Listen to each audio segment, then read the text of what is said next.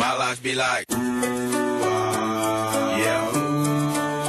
My life be like, wow, yeah.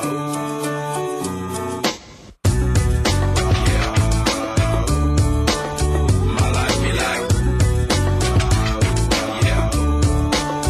My life be like, times like these that make me say, yeah. Lord, if you see the bitch go my way, like leaving brain from shore, I'm straight. Yeah, long sacrifice in the right.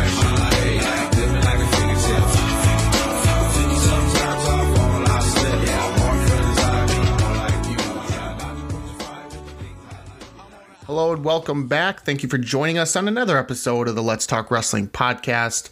I'm your host, Kelby Bachman, and the song you just heard is Ooh Ah, My Life Be Like by Grits, and it is also the walkout song for the next guest on the show, Jagger Condomitti. Jagger wrestles 165 pounds for the Nebraska Cornhuskers and hails from Northampton, PA.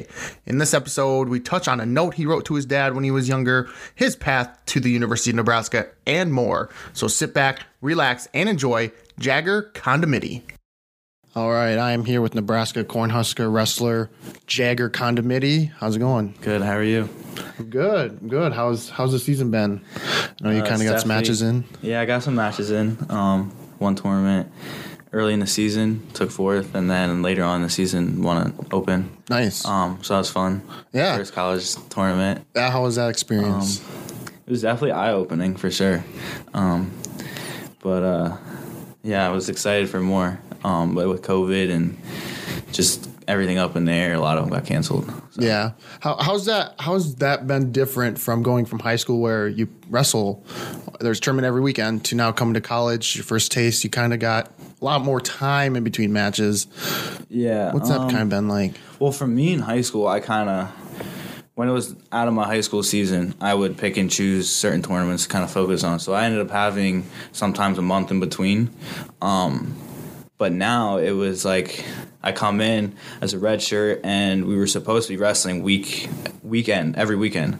And it didn't end up working that way. It was like I wrestled one tournament, and then I actually got a concussion.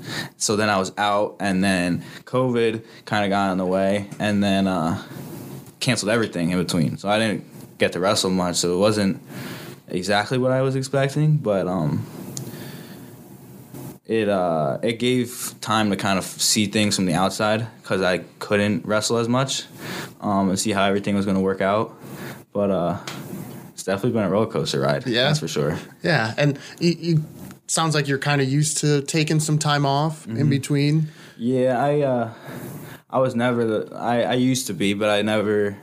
Once I grew up, I was never going to every tournament. I was picking one or two, kind of trying to focus on that and making sure I was going to be the best version of myself for that tournament or that event. I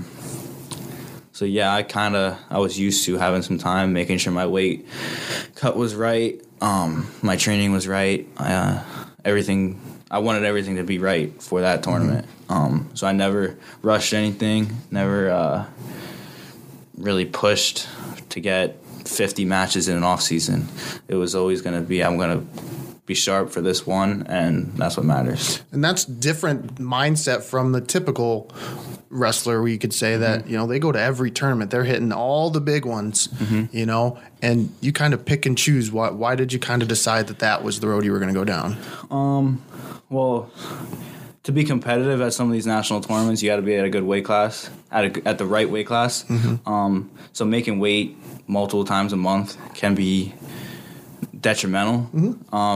And for me, I was always focusing on just having more fun with it, because at one point I wasn't having fun with it. So I was trying to find the fun in it again, and just kind of wrestling, working on technique, and then competing when I felt I needed to, which is definitely different.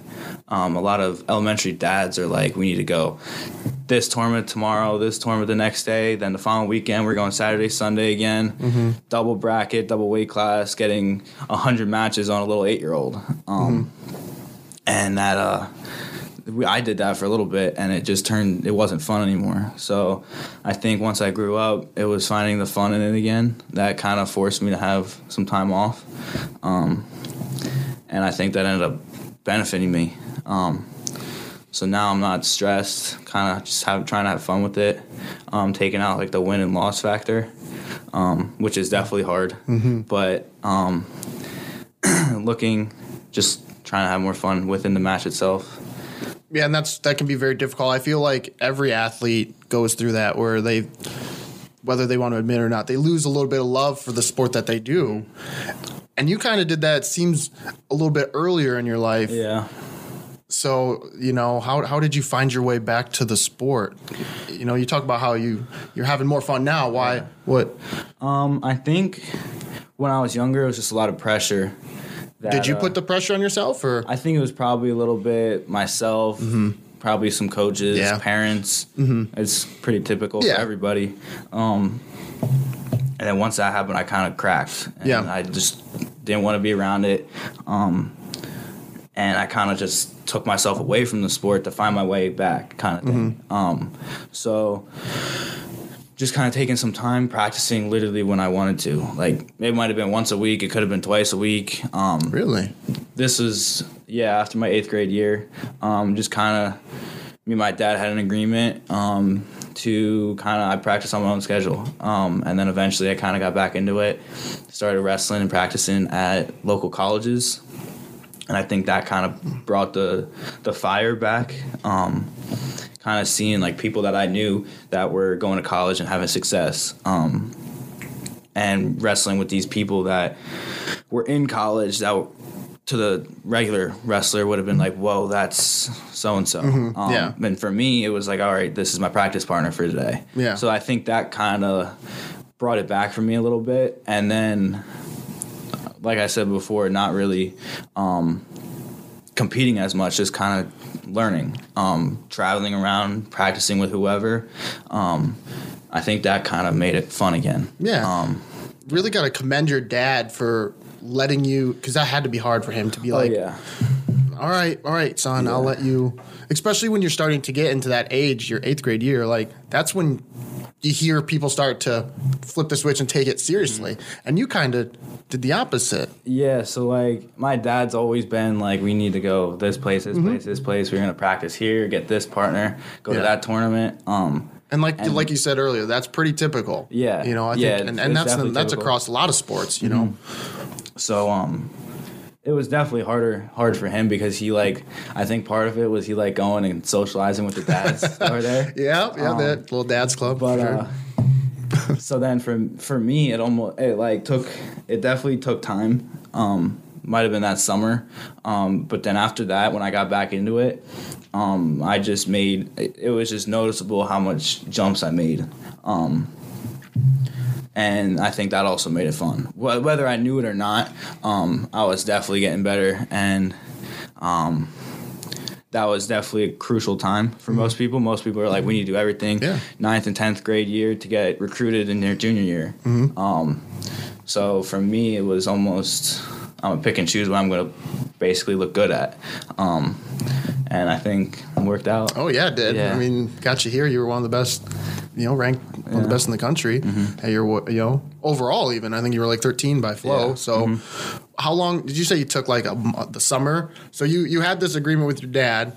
You actually wrote him a note, 3 pages. It was pretty long. Yeah, it was pretty extensive. Yeah. I mean, I know – I don't remember what I said specifically, but it was definitely along the lines of – I almost wanted to quit. I wanted to quit. And I always remember thinking back to it that my junior high season ended before my high school team season did. Mm-hmm. So we would go watch states because it's definitely states for one. We'll get into that. It is definitely states, high school states at PA at the Giant Center. And I remember at that time I was in the phase I wanted to quit. Mm-hmm. And I'm sitting there and I'm like, next year – when we go to this tournament, can I get chicken fingers or something? Like, I wanted some kind of food.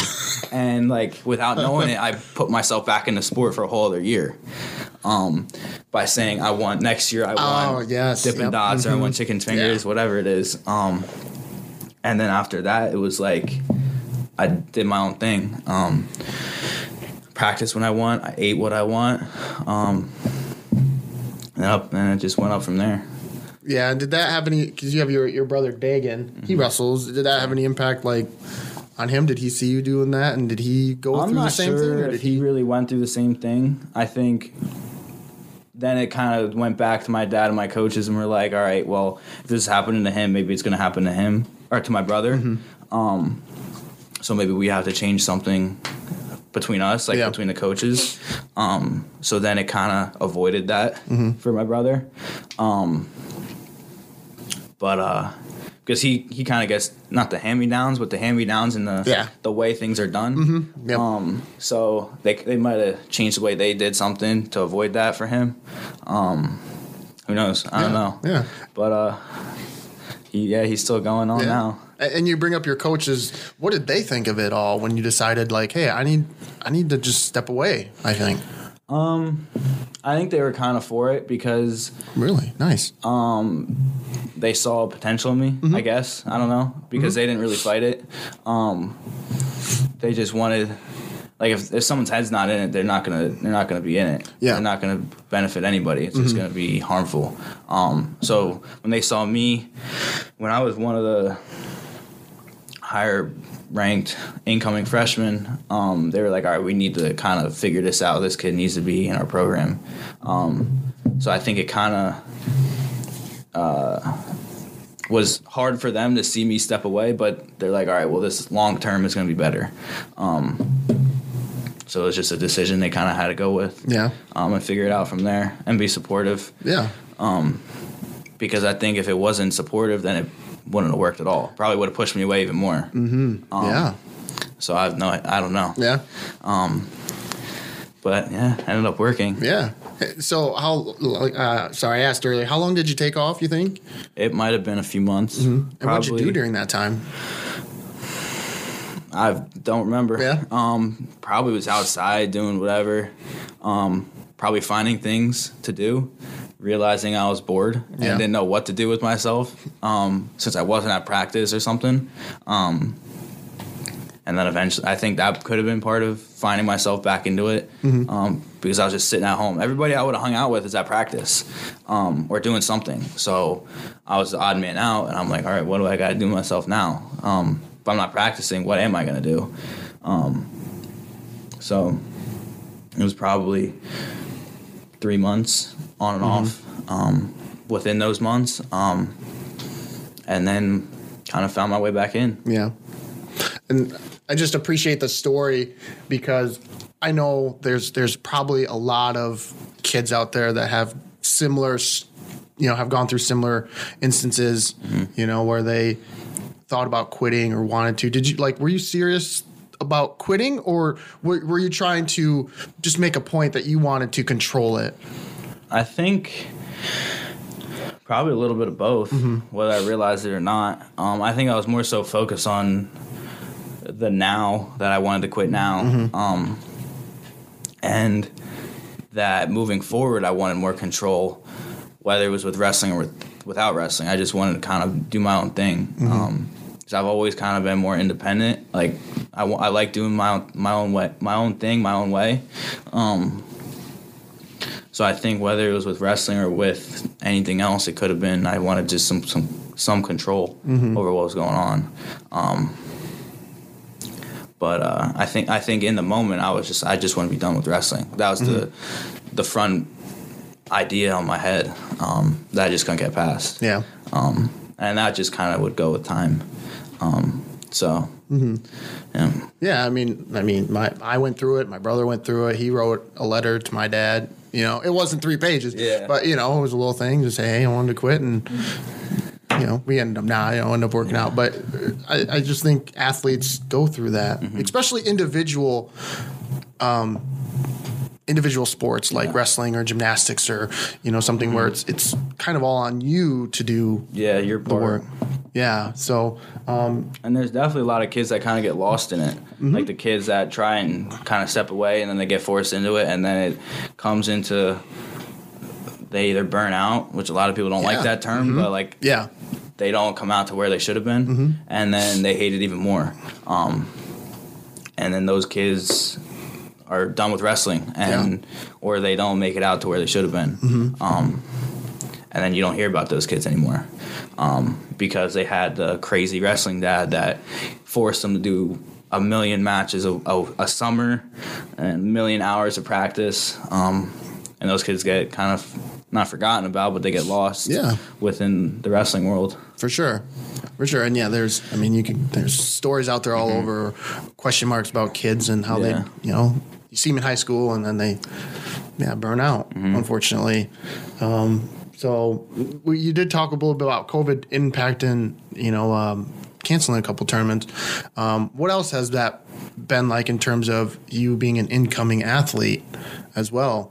You were going to go to the OTC in Colorado, and then, you ended up here instead. That was a crazy story.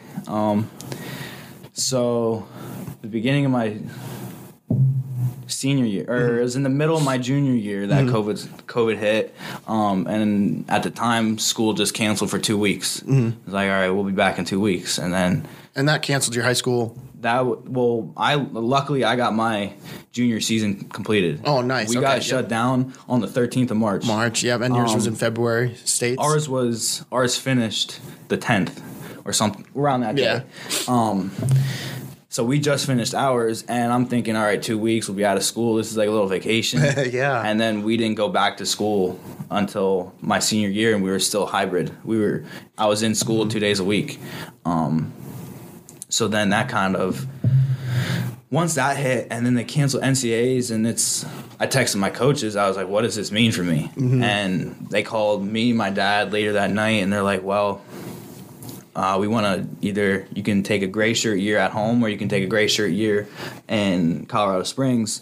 And they kept kind of pushing the Colorado Spring idea. And for me, I never liked sudden change. So, when I was committed early my junior year, and they're telling me now that I'm not going for a whole other year. It was kind of hard, but then seeing the connections and the people I would have been practicing with at the in Colorado Springs, there's nothing like it. So then we committed to that. So then fast forward to... maybe June of 2021 when I was supposed to be going out to Colorado Springs. COVID kept pushing the start date of that back. So we were supposed to start in June, and it was going to go to June of 2022. And that just kept getting pushed back. And I'm just at home. I'm waiting, and I hate... I was just kind of waiting around, being told what I'm going to come here, I'm going to go to Colorado Springs, and that'd be tough. It was just me and my dad were going at it just because we were both just anxious, kind of irritated with the whole process. And I was actually golfing, and I was on the golf course, and my dad texted me. He's like, "You're going." It was on a Tuesday, and he's like, "You're going to Nebraska next Friday." And I was wow. It was 11 days. It was 8, 9, 11, 10 days, something like that. And he's like, you're going to Nebraska next Friday for the summer bridge program, and they're looking at you as a potential starter. And I was like, wow, this just kind of switched up. More sudden change. Yeah, it was all right, we need to get all my stuff in for school, get enrolled, pick classes, figure out where I'm living, get everything situated. Yeah. And when was that? June. June? Mm-hmm. So it was probably June 2nd or 3rd. Maybe it was early July, one of the two. And they're like, you're gonna head out in a week, pretty much. We had to force everything through. Came out here, did the summer bridge. Now I'm a redshirt, but that was it was a crazy few months figuring out. Even once we got here, we didn't have everything right. We didn't have our computers set up. We just got thrown in a week before. So most kids, they kind of got, all right, I'm leaving June 1st. Yeah. It was, all right, you're leaving in a week. So for us, for me, it was a really fast transition. Packing everything up, figuring out how everything was going to work, and then making it work out here. Dang. I didn't have much time to think about it. It was just, I got to do this to make sure everything was going to work. I mean, I still wonder what things would have been like if I did go to OTC, because that just kept getting pushed back. We wouldn't have had the opportunities there because of COVID. So that was tough because originally I was supposed to come here, then told I'm not coming here, and then supposed to go to Colorado Springs, and then switched up. Now I'm coming here. So it was a lot of fast-moving parts that kind of had to be figured out last minute. But, yeah, now I'm here. Yeah, man. Just living life. That's crazy, you know. I mean, we kind of – we tend to, during this whole COVID stuff, we tend to – think about or talk about the athletes that were already here, you know, the seniors that, you know, they have the choice to come back. What are they going to do? Whatever. But we tend to get lost, you know, or what gets lost in that all were the incoming, you know, athletes and how this impacted them. And it seems like you kind of went through a wild summer. I think it almost more affects the group, the graduating class after me, because they didn't get that whole extra year of trying to get their name out. Or, like, that kind of happened to my brother. He's a junior now. When I was in high school, my sophomore year was one of my bigger years to get my name out. So for him, having a shortened season and not as much opportunities, it kind of made it hard for recruiting and didn't really know where he stood in that. But now he's kind of making the most of it. What's it called? Placing at some pretty good tournaments. So I think he's going to make it work eventually. It's just taking a little longer because of COVID. Which could be the same for a lot of people. I don't know. But I think it affected me whether or not I was coming, but I think for them it was harder to figure out where they even going to go. Luckily, I already knew where I was going to go. Yeah, it all kind of worked its way out. And when you said you were going to take a gray shirt year, kind of describe what that even means. A lot of people hear medical red shirt or red shirt year. What is gray shirt? Just wrestle, not do school. Just on your own, or like, are you wrestling unattached? Or, I guess you can't wrestle unattached because you're not enrolled. I could have went under a club name or something. All right. So, like, out there, maybe Titan Mercury or... Yeah, whoever it might have been. So, I could have taken community college classes. Okay. But it couldn't be above a certain credit number. Okay. So, I could have still had some kind of school to kind of keep my mind still in it. Yeah. If I took a whole year off, that's going to be tough to come back to. Yeah. Very true. But, so I would have been just practicing, traveling, competing, which would have been cool at the OTC, competing under Team USA. I thought it would have been cool to go international to wrestle, and they kind of gave us opportunities for that. Yeah. So I was excited for that. So I would have been doing a whole lot of practicing, working out. I would have just gotten really good at wrestling.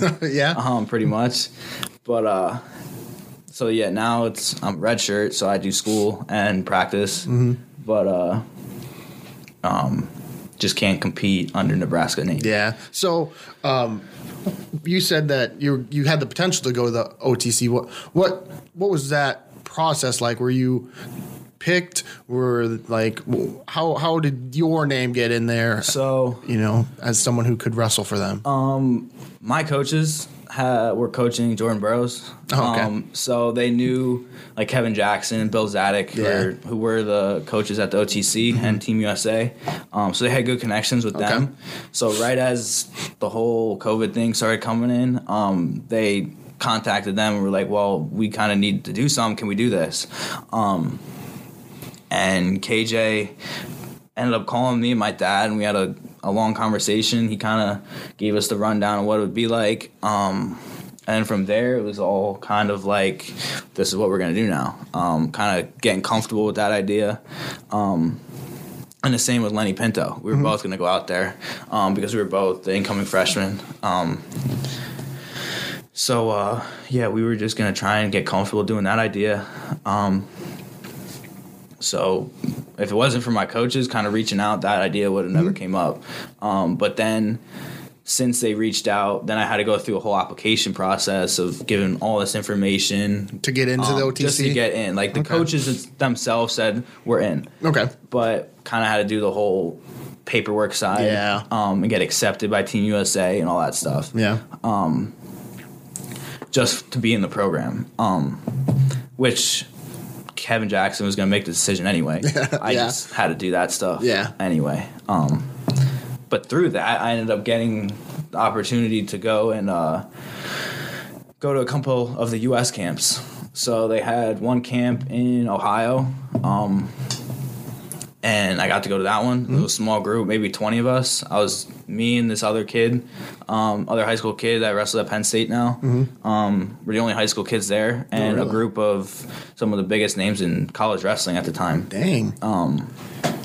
That were on the U.S. team, so that was fun. Like I just practiced with them. Just worked out, did their schedule, kind of hung out. Stayed in like dorms there or something. Yeah, they had like a little house thing. So there are two houses. Like 10 of us stayed in one, 10 in the other. Just hung out. It was around the time of the. I think it was college football, NCAA finals. Oh, nice. So we were watching that, making bets on that. They played a lot of poker. So it was cool, just kind of hanging out, being one of the guys for that. And then going to their other U.S. camp in, I think this one was in April. This one was in Atlanta, and this had the Olympic team. So it was everybody. Burroughs, Dake, David Taylor, Gable Stevenson, and then everybody that plays top three at the Olympic trials. Everybody was there. It was like the names that you see, like it was the names. And then there's you. And then there's me. I'm the only high school kid in the entire camp. It was the men's, women's, and Greco. And they would have like Chael Sonnen showed up. He just came to watch. So he was there. UFC Fight Pass came for a day. It was really cool. I was roommates with Mason Paris, runner-up at Michigan. Me and Mason are buddies now. Nice. So, like, it's just like I know these people that people see on TV. I know them personally. Which is kind of cool. To kind of sit back and be like, oh, I know that guy. I played poker with that guy or something like that. I took that guy's money. Like stuff like that. We went and shot baskets in like a Dave and Buster's or something. Like we playing against those games, or we played pool, or we bowled, or whatever it is. But like it was a really cool experience. Getting ice cream with Kyven Gadson or Jordan Burroughs, like just hanging out. Like it's stuff people would pay money for, to do, and I got to do it for 2 weeks for free. So having those opportunities through them, through my coaches, was really cool. Like really eye-opening too. And we all know Kyven likes his ice cream. So he's definitely an ice cream guy. But even to this day, like I'll text him, make fun of him about his ice cream choice, which is we went to this little local store, and I had. And this was in Atlanta. This is in Atlanta, Alpharetta, Georgia. It was right outside of Atlanta, and we went to some ice cream place, and I got this peaches and cream, and it was really good. Really? And I'm like, yeah. Like peaches and cream ice cream, like it was peach flavored ice cream. Okay. And I'm like, you gotta try it, because I was in line first. Yeah. Me and Mason were in line first. They were behind us. I get mine. I was like, this is really good. You gotta try it. So Kyven, he got like 3 tubs of whatever kind he wanted, and he eats it, and he didn't like it. He hated it. So even now, like he'll call me Peaches, because I told him to get peaches and cream, and he didn't end up liking it. The ice cream guy. So that's like a goofy story from that camp. He's just a resource I could talk to about anything, anything in wrestling, or just as a friend, whatever, which is cool.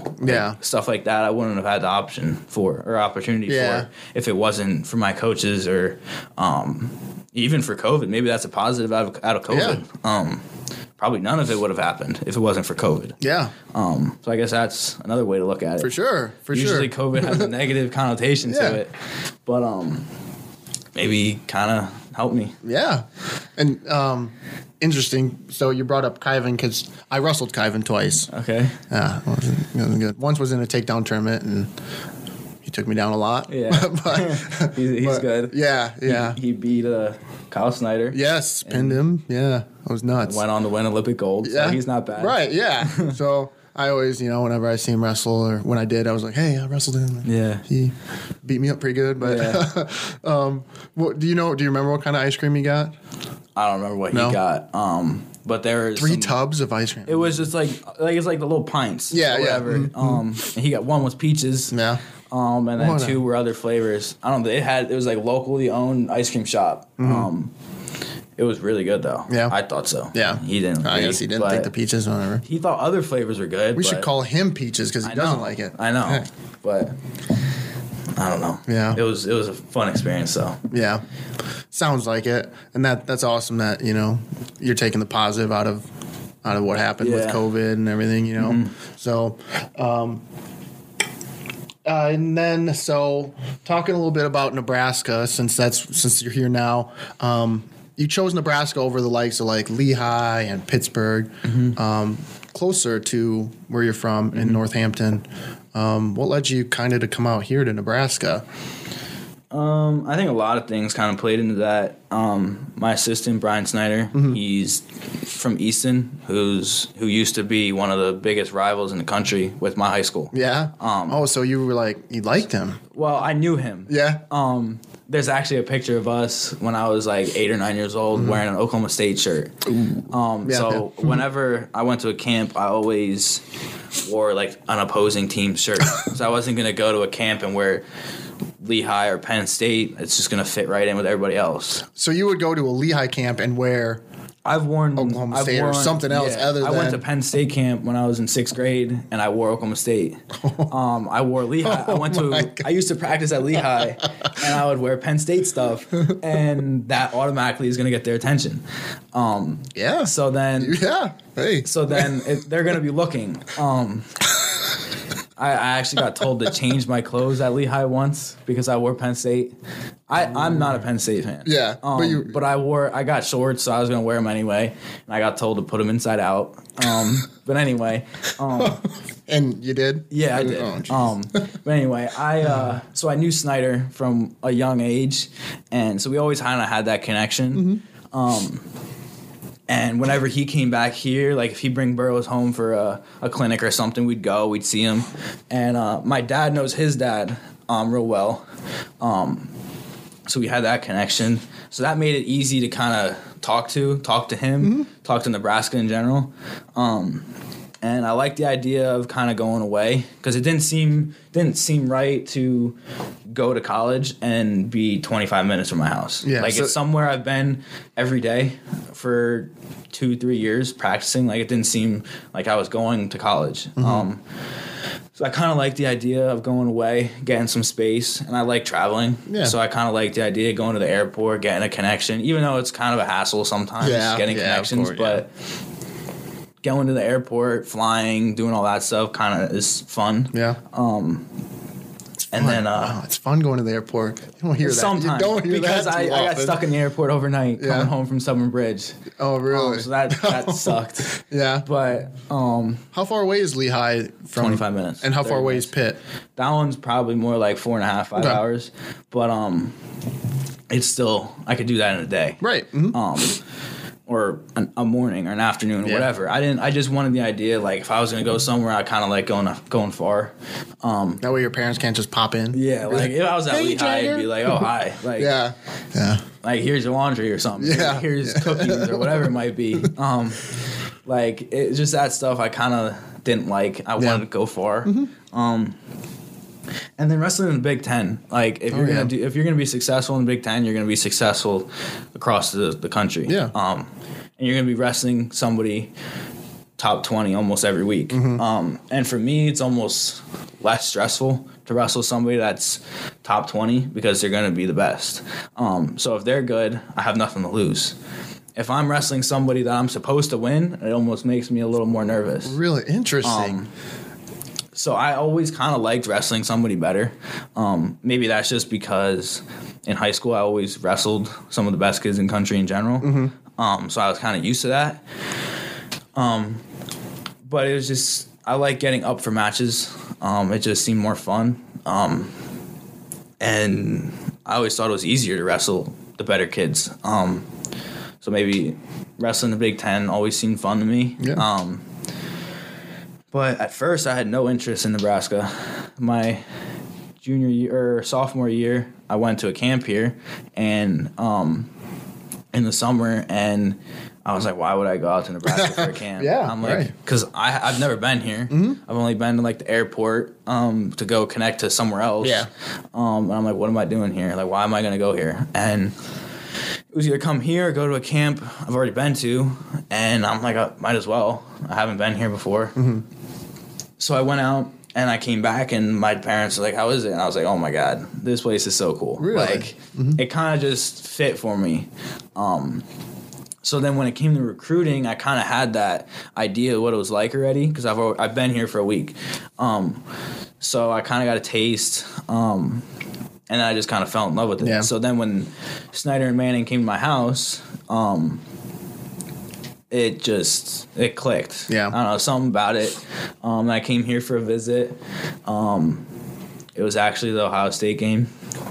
When they had a college game day here. Oh, right, yeah. So there's 100,000 people here. Perfect. Even though they went and got smoked. Yeah. It was really fun. And after that, a couple of days later, I committed. Then a week, me and Lenny came on the same visit. Did you know Lenny beforehand? Yeah, we knew each other. We grew up practicing at the same club. So we knew each other. And then Mikey Labriola was here. Oh, he's also from my district. He's Easton, right? Is he from Easton? He's from Easton, or from Wilson. That is a little town in Easton, and he wrestled at Bethlehem Catholic. Mm-hmm. Okay. And Bethlehem Catholic is 20 minutes from me the other way. So we kind of I knew Mikey, so it was an easy transition to come here. Mm-hmm. But then, so I committed a couple days after my visit. Then Lenny committed a couple weeks after our visit. And now we're here. Yeah. So that's awesome. Yeah, it was definitely a hard decision, of course, because I knew the guys at Lehigh so well and personal. But it happened. Right, everybody has to do it. Yeah, tough, but I mean, you had to make the best decision mm-hmm. for you. It sounds like so far you did. And yeah, I'm happy. Yeah, so can't complain. Yeah, and Lehigh, what a great atmosphere that is out there too. I give props to them. Up there. It was hard telling them no, right? Because that's basically my hometown. Yeah. And it was a good education there too. Yeah. Of course. So it was tough, but it probably came down to those two. Mm-hmm.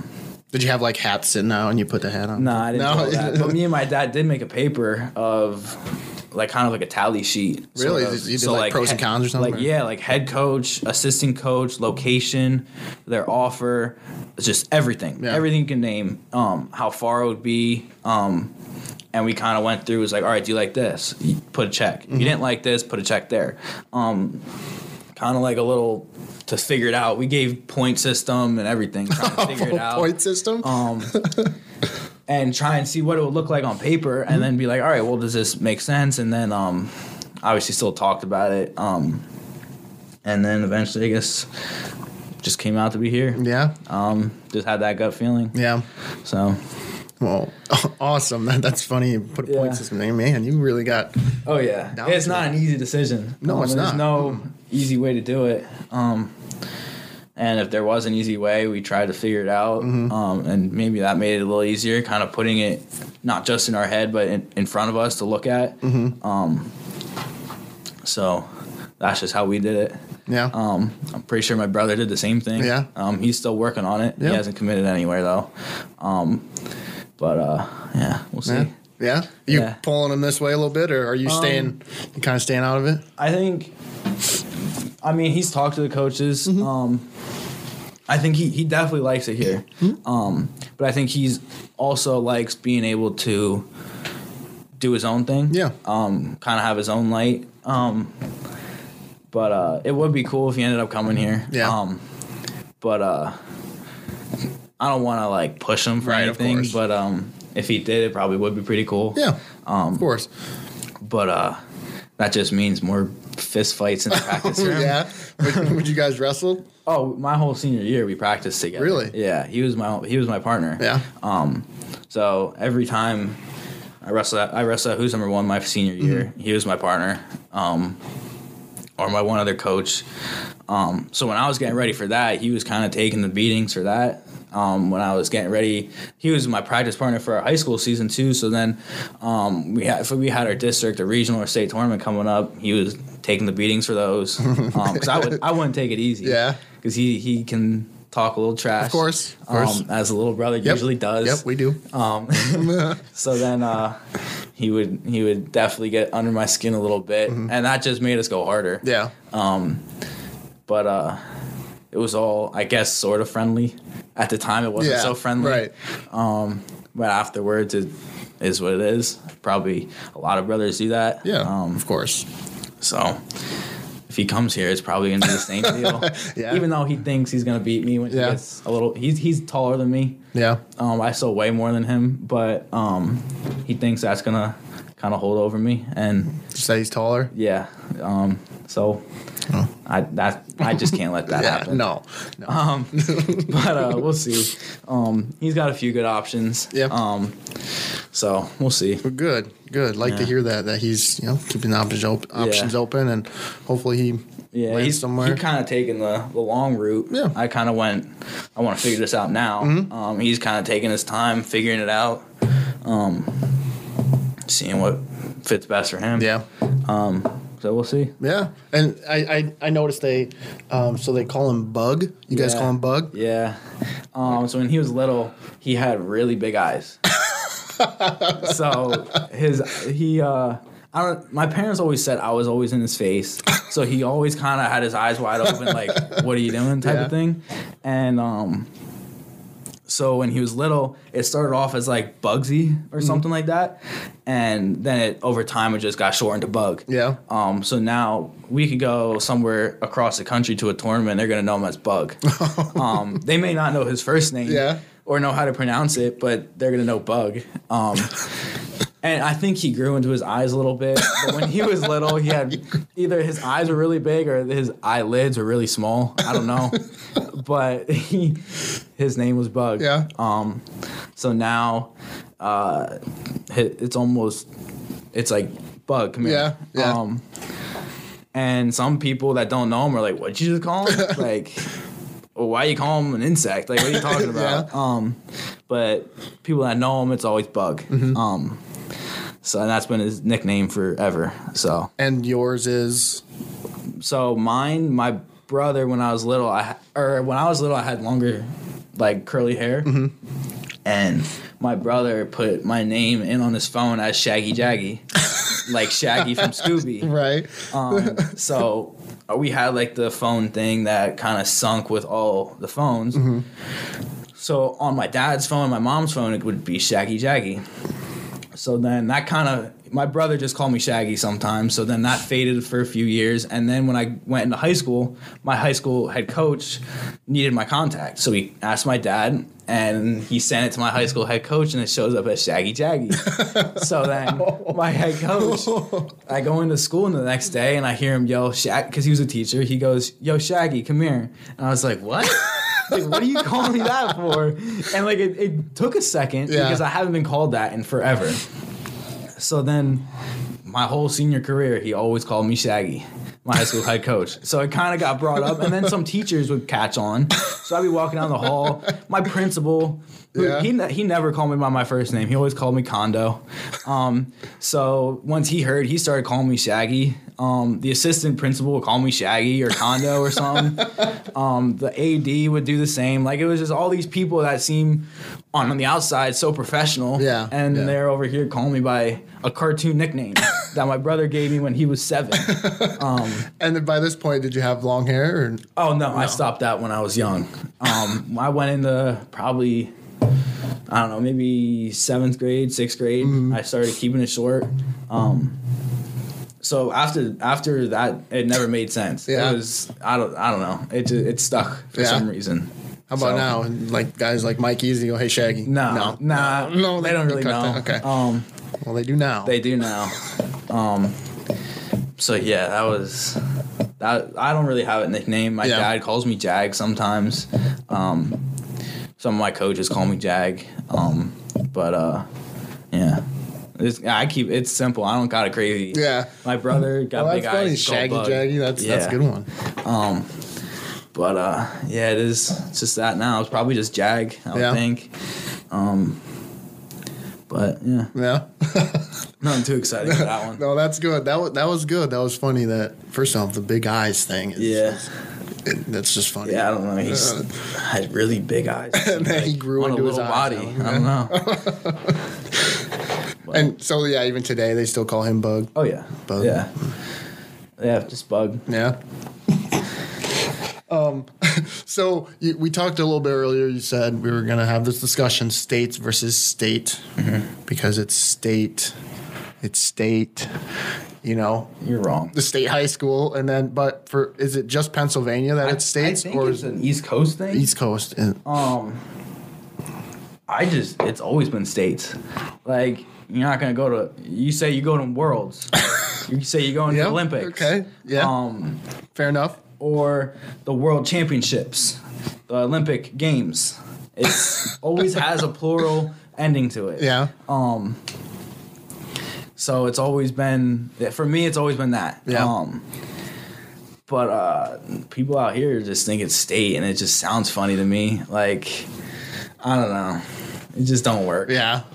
I mean, you know. They do have one comment or one valid point where it's one state coming together, but what if they have multiple divisions within the state? Like Pennsylvania, there's 2 divisions. So I don't know what it is here. Yeah, and Iowa has 3. I don't know. There's some that have like 6 different divisions. That's not. I think tournament. No, I think Nebraska has 3. I don't know what it is, but California obviously I think they have one. I think New Jersey might have 1. But even New Jersey, they call it states. Really? Yeah. I mean, yeah, like, to your point, we do call it districts. It's always that. It's always got an S. You go to the districts? Did you go to districts? You know, so. Yeah. I get it. Oh, it actually turned into a heated debate the one day in practice, me and Snyder versus Kokish. And I think Chad Red was in on it because he's a stater. Yep. Me and Snyder were states. Kokish and Chad were state. Just doesn't sound right to me. So we kind of went back and forth. I think we agreed to states. Came out on top. Nice. But if not, we're going to have to sell that one. Because it is most definitely states. Yeah. But and you won states your senior year. Yeah. You went 16-0. Only undefeated season in your high school career. Or not in your high school. So the only undefeated season that your high school wrestling team's ever had. That's pretty. Yeah, that's a pretty big accomplishment. And you heard it. You won it, kind of on a bum ankle too. So facing a little adversity and a little bit. That was definitely not as planned. Yeah, but I wish I would have had a full season. Yeah, to see if I would have went undefeated through that, then that would have been a lot more special. Because then I would have had a full season of wins too, because I was on pace to smash the win record, which with COVID I didn't end up getting to do that, which would have been cool because I would have been the leader. At a program like my high school, that would have been a big deal, at least for me. I wouldn't, like, that stuff's forever. Yeah. They're always going to see I was on pace to get 170 wins at my high school. Yeah.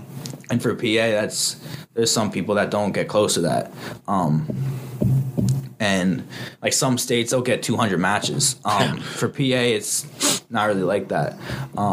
So I was looking for that one. I wanted to get the wins leader, because there's some names on there that are crazy names that my name would have been on top of, which would have been cool.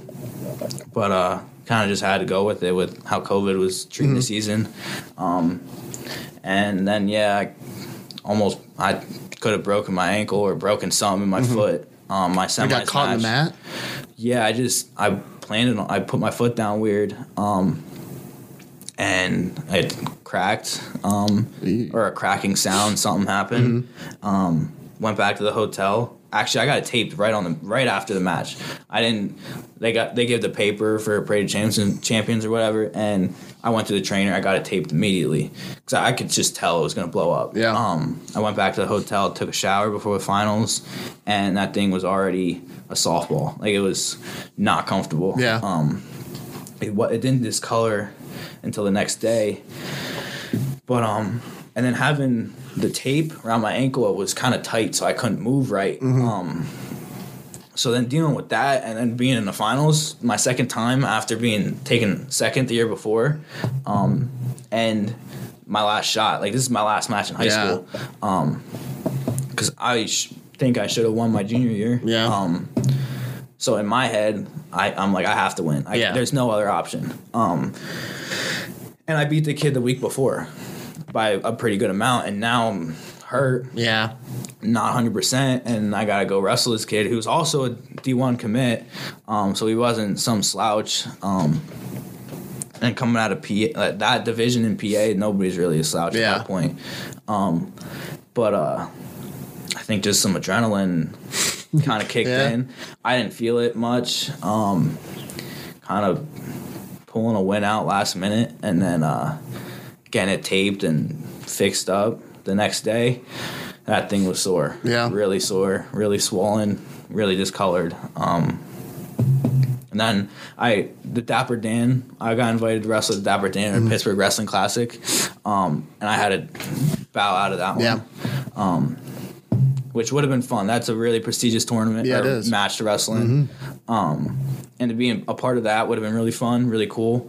But I had to pull myself out of that one, which sucked. But I ended up coming out and watching NCAAs. Yeah. So that worked out. I've gone for the past, 7 years. Yeah. Besides when I got canceled. Yeah. So I guess it ended up being all right. Yeah. But... yeah, it is what it is now. It's all good now. Yeah. And, I know it's 16-0, might be a little, may make you a little sour, I guess you could say. But, you had a lot of other things you had to battle with, the COVID thing. And so that threw a different wrench into it all. Oh, yeah. You kind of just had to go day by day with it. Right. One day we could have been in school. The next day we could have been shut down. And if we had too many cases on the team before districts or regionals, your season's done. Yeah. Like, if you're quarantined, you're done. And then I wouldn't have ended up winning. Who knows? Like, that you gotta just control what you can control. Yeah. Because I couldn't control COVID. You can't. I could control how I kind of treated it. Yeah, just kind of had to go day by day with that. So just because you were 16-0 and didn't have a full season, I didn't want that to kind of put a damper on what you still accomplished. Yeah, still being undefeated, state champ. That's still it's still something. Yeah, especially like I was saying with the COVID in the mix. That threw another wrench that. Yeah, so for still me, made it pretty prestigious to still go undefeated. Yeah, for me, I wanted my junior year. I took second at almost everything. Beast of the East, Escape the Rock. I took second. I wanted a full season to have another shot at those, to try and win those. Oh yeah, okay. Which I didn't end up getting. But it is what it is now. Nothing I can do about it. Obviously, it would have been cool to get a full season, get a 45-0 record. That would have been pretty cool. That would have really made it all right, this is the first real undefeated season. But after all, still 16-0, I guess. Still undefeated. It is what it is. Yeah. Hey, undefeated state champ is undefeated state champ. Yeah. Yeah, nobody really looks at the person that wins nationals, wins 1-0 or 15-0, or if they have 40 matches or 5 or 10 or whatever like it. So they just see that part, an all Americans, an all American, national champs, national champ. a state champ, state champ. Yeah, you're so. Dang right, especially in a state like Pennsylvania where it is pretty prestigious. And like you said, you wrestled another D1 commit. I mean, it's not like you just showed up. You didn't just show kids. Yeah. Nah. It was definitely not the easiest, but definitely had some crazy brackets out there. Yeah. With some, definitely my junior year, that year, I almost didn't make out of the first round. I was losing with like 20 seconds left, got a takedown. I went to overtime my second match, won in overtime. I was down 5-0 in the first minute of my second match in the quarters. I kind of came back, won 9-7 in overtime. My junior, and then my semis match, I ended up pinning the kid in the first period. And then who was a D1 commit, which they're all D1 kids now. My first match, I think the kid's at Bucknell. Second match, the kid's at Lock Haven. Third match, the kid's going to go to Pitt next year. And my fourth match in the finals, the kid's at Cornell. And that's just how it is in PA. That's crazy. It's normal. I wrestled Cole Handelvik in the finals, and I wrestled him 5 times that year, and that was week by week. Yeah, it's just normal. There were years that, Sasso, he's from the same area. Mm-hmm. He wrestled Spencer Lee his freshman year, and Pletcher his sophomore year. Yeah. And then wrestled Danny Moran and. He was from my high school. It's just D1 kids left and right. It's just how it's just kind of the culture out there, and the level of wrestling that it kind of produces. Mm-hmm. Some of the biggest names in wrestling come from PA now. A lot of the Penn State kids, like Sirachi's a PA kid, or Kemmerer from Iowa, he's a PA kid. Spencer's a PA kid. DeSanto, Kelby, Max Murin, all of them. So PA makes Mikey's a PA kid from here. Then me and Lenny here. There's a lot. Yeah, and PA just kind of makes wrestling. Yeah. Which is cool to be part of, but it's definitely a grind to get out of there. Yeah. But I guess that kind of prepares you for now. Yeah. Because then it's not too much of a transition. You're used to it, and now you're only going to get the best. Yeah. So it is what it is. Yeah. It's just kind of how it is. Yeah, in 5 years, if I'm still doing this, what are the odds that we'll be listing kids from PA and – your name's going to come up. It could be. Yeah. Yeah, it could be. Who knows? There could have been little middle school kids that watched me in Hershey my junior and senior year in the finals that are going to go on and remember that. Mm-hmm. Because I definitely didn't have boring matches in my state tournaments. So maybe they remember and they'll be doing something similar and they'll be talking about it. Yeah. Hopefully I left a good reputation that they can talk about, but we'll see. Yeah. That'd be cool. Yeah. I don't know. That'd be cool to see. Yeah, I look forward to it. I think you're going to be – I'm ready. Yeah. I know we got to wait another year, but, Yeah.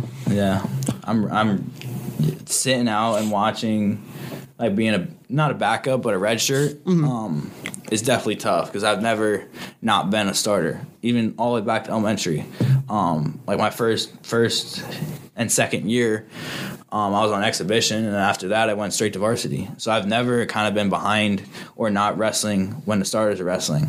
So sitting out and watching starters wrestle Purdue or watching Michigan on Friday, is tough because I've never not been a part of that. So it just kind of, I think it kind of fuels that fire a little bit because I feel like I should be there. Yeah. Whether I am a redshirt or not, I feel like I can be there. Yeah. I don't know, it just kind of just fuels that fire, I guess. Yeah. But I guess this year also kind of showed me what it's like, not going straight in and having to deal with being a starter right off the start. And kind of seeing where some people might go wrong or with their mental or physical or whatever it might be, kind of seeing it from an outside perspective and being like, all right, when I'm a starter, I can do this. And it'll kind of give me some tips and pointers. But it was definitely, first couple matches were tough. Yeah. Just sitting and watching and not being a starter. But getting through it. Yeah. Yeah, it is what it is. Yeah. Like, there's people that got to do that. There's some people that just go right in. Mm-hmm. Yeah, there are a lot of athletes in your shoes and who are good, and they have to redshirt, and it's got to be tough. It makes me just want to be a starter even more. Mm-hmm. There's I don't think anybody sets out to be, all right, I want to be a backup. Right. Or, like, I want to be second behind, like, or third string or whatever. I don't think anybody's setting out to go do that. No. I think everybody, at least they should be, like, I want to be that guy. Yeah, they want to compete for sure. So... yeah, for me, it's a little tough. And if you're coming in and you're already a D1 athlete, odds are you've been the best at your high school or one of the best, and you've been competing since you were a freshman or a sophomore. Like, so to definitely sit out. That's it's just a process, I guess, part of it. Well, it seems like you're kind of embracing it, you know. Just trying to take little things out of it that I can figure out for next year. Yeah. Or whenever. Mm-hmm. It was, who knows? Who knows? You could be in next week. I could be. Who knows? Yeah. It is what it is. Just kind of have to go day by day. Yeah. Our coaches always say, the next guy up has, like, you can't be taking it easy. You got to stay on your diet and all that stuff because somebody can get hurt one day and then you're up. Then you're the guy. And if you're not ready, then you're hurting the team. Mm-hmm. So they always try and tell us, like, everybody's got to be acting like they're going to go compete for the team whenever they're asked for. Which who knows? That could be this week, next week. Yeah. Could be right before Big Ten. Who knows? And the big thing about wrestling is Typically, there's not 4 or 5 deep at every weight. Mm-hmm. You know, like, there's like 2 guys. Mm-hmm. There's the starter, and then there's you. Mm-hmm. Like, you know, in football, you know, you might be third, fourth, fifth string or whatever. Dudes on the roster, right? Got 30, right? So everybody's got to kind of be, because you literally could be the only guy. Other guy available. Yeah. And then you just got to step up at that point. Just figure it out. Even if you're ready or not, you got to figure it out. Yeah. But I guess that kind of makes it exciting. Yeah. It keeps you on your toes a little bit. But and after this summer, like, you're kind of used to that now. I guess I have to be. I'm kind of used to it. Just like, oh, shoot. Whether I like it or not. Yeah. But we seem to be handling it all right. I'm trying. Yeah. Yeah. Well, listen, I appreciate you taking the time to sit down with me and talk and chat and talk about your experiences. You know, I look forward to seeing you compete whenever that time might be. Hopefully sooner rather than later, but definitely, you know, I look forward to that too. Yeah. All right. Well, I appreciate you sitting down, and we'll catch you later. Yep. Thanks for having me. Yeah. Thanks. My life be like dumb ditty. Here come that boy from the capital city. Last up on the Grits new ditty, but 8 bars of the truth will do. I believe there's a bride that's stunning, and I believe in the kingdom coming.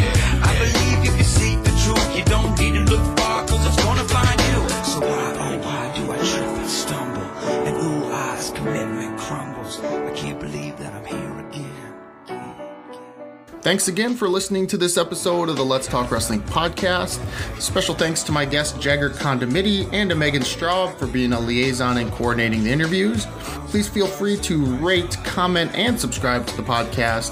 You can also check me out on Facebook, Twitter, Instagram, and Snapchat to hear more of my content. And be sure to tune in to hear the next guest of the Let's Talk Wrestling Podcast. Take care, and we will see you next time.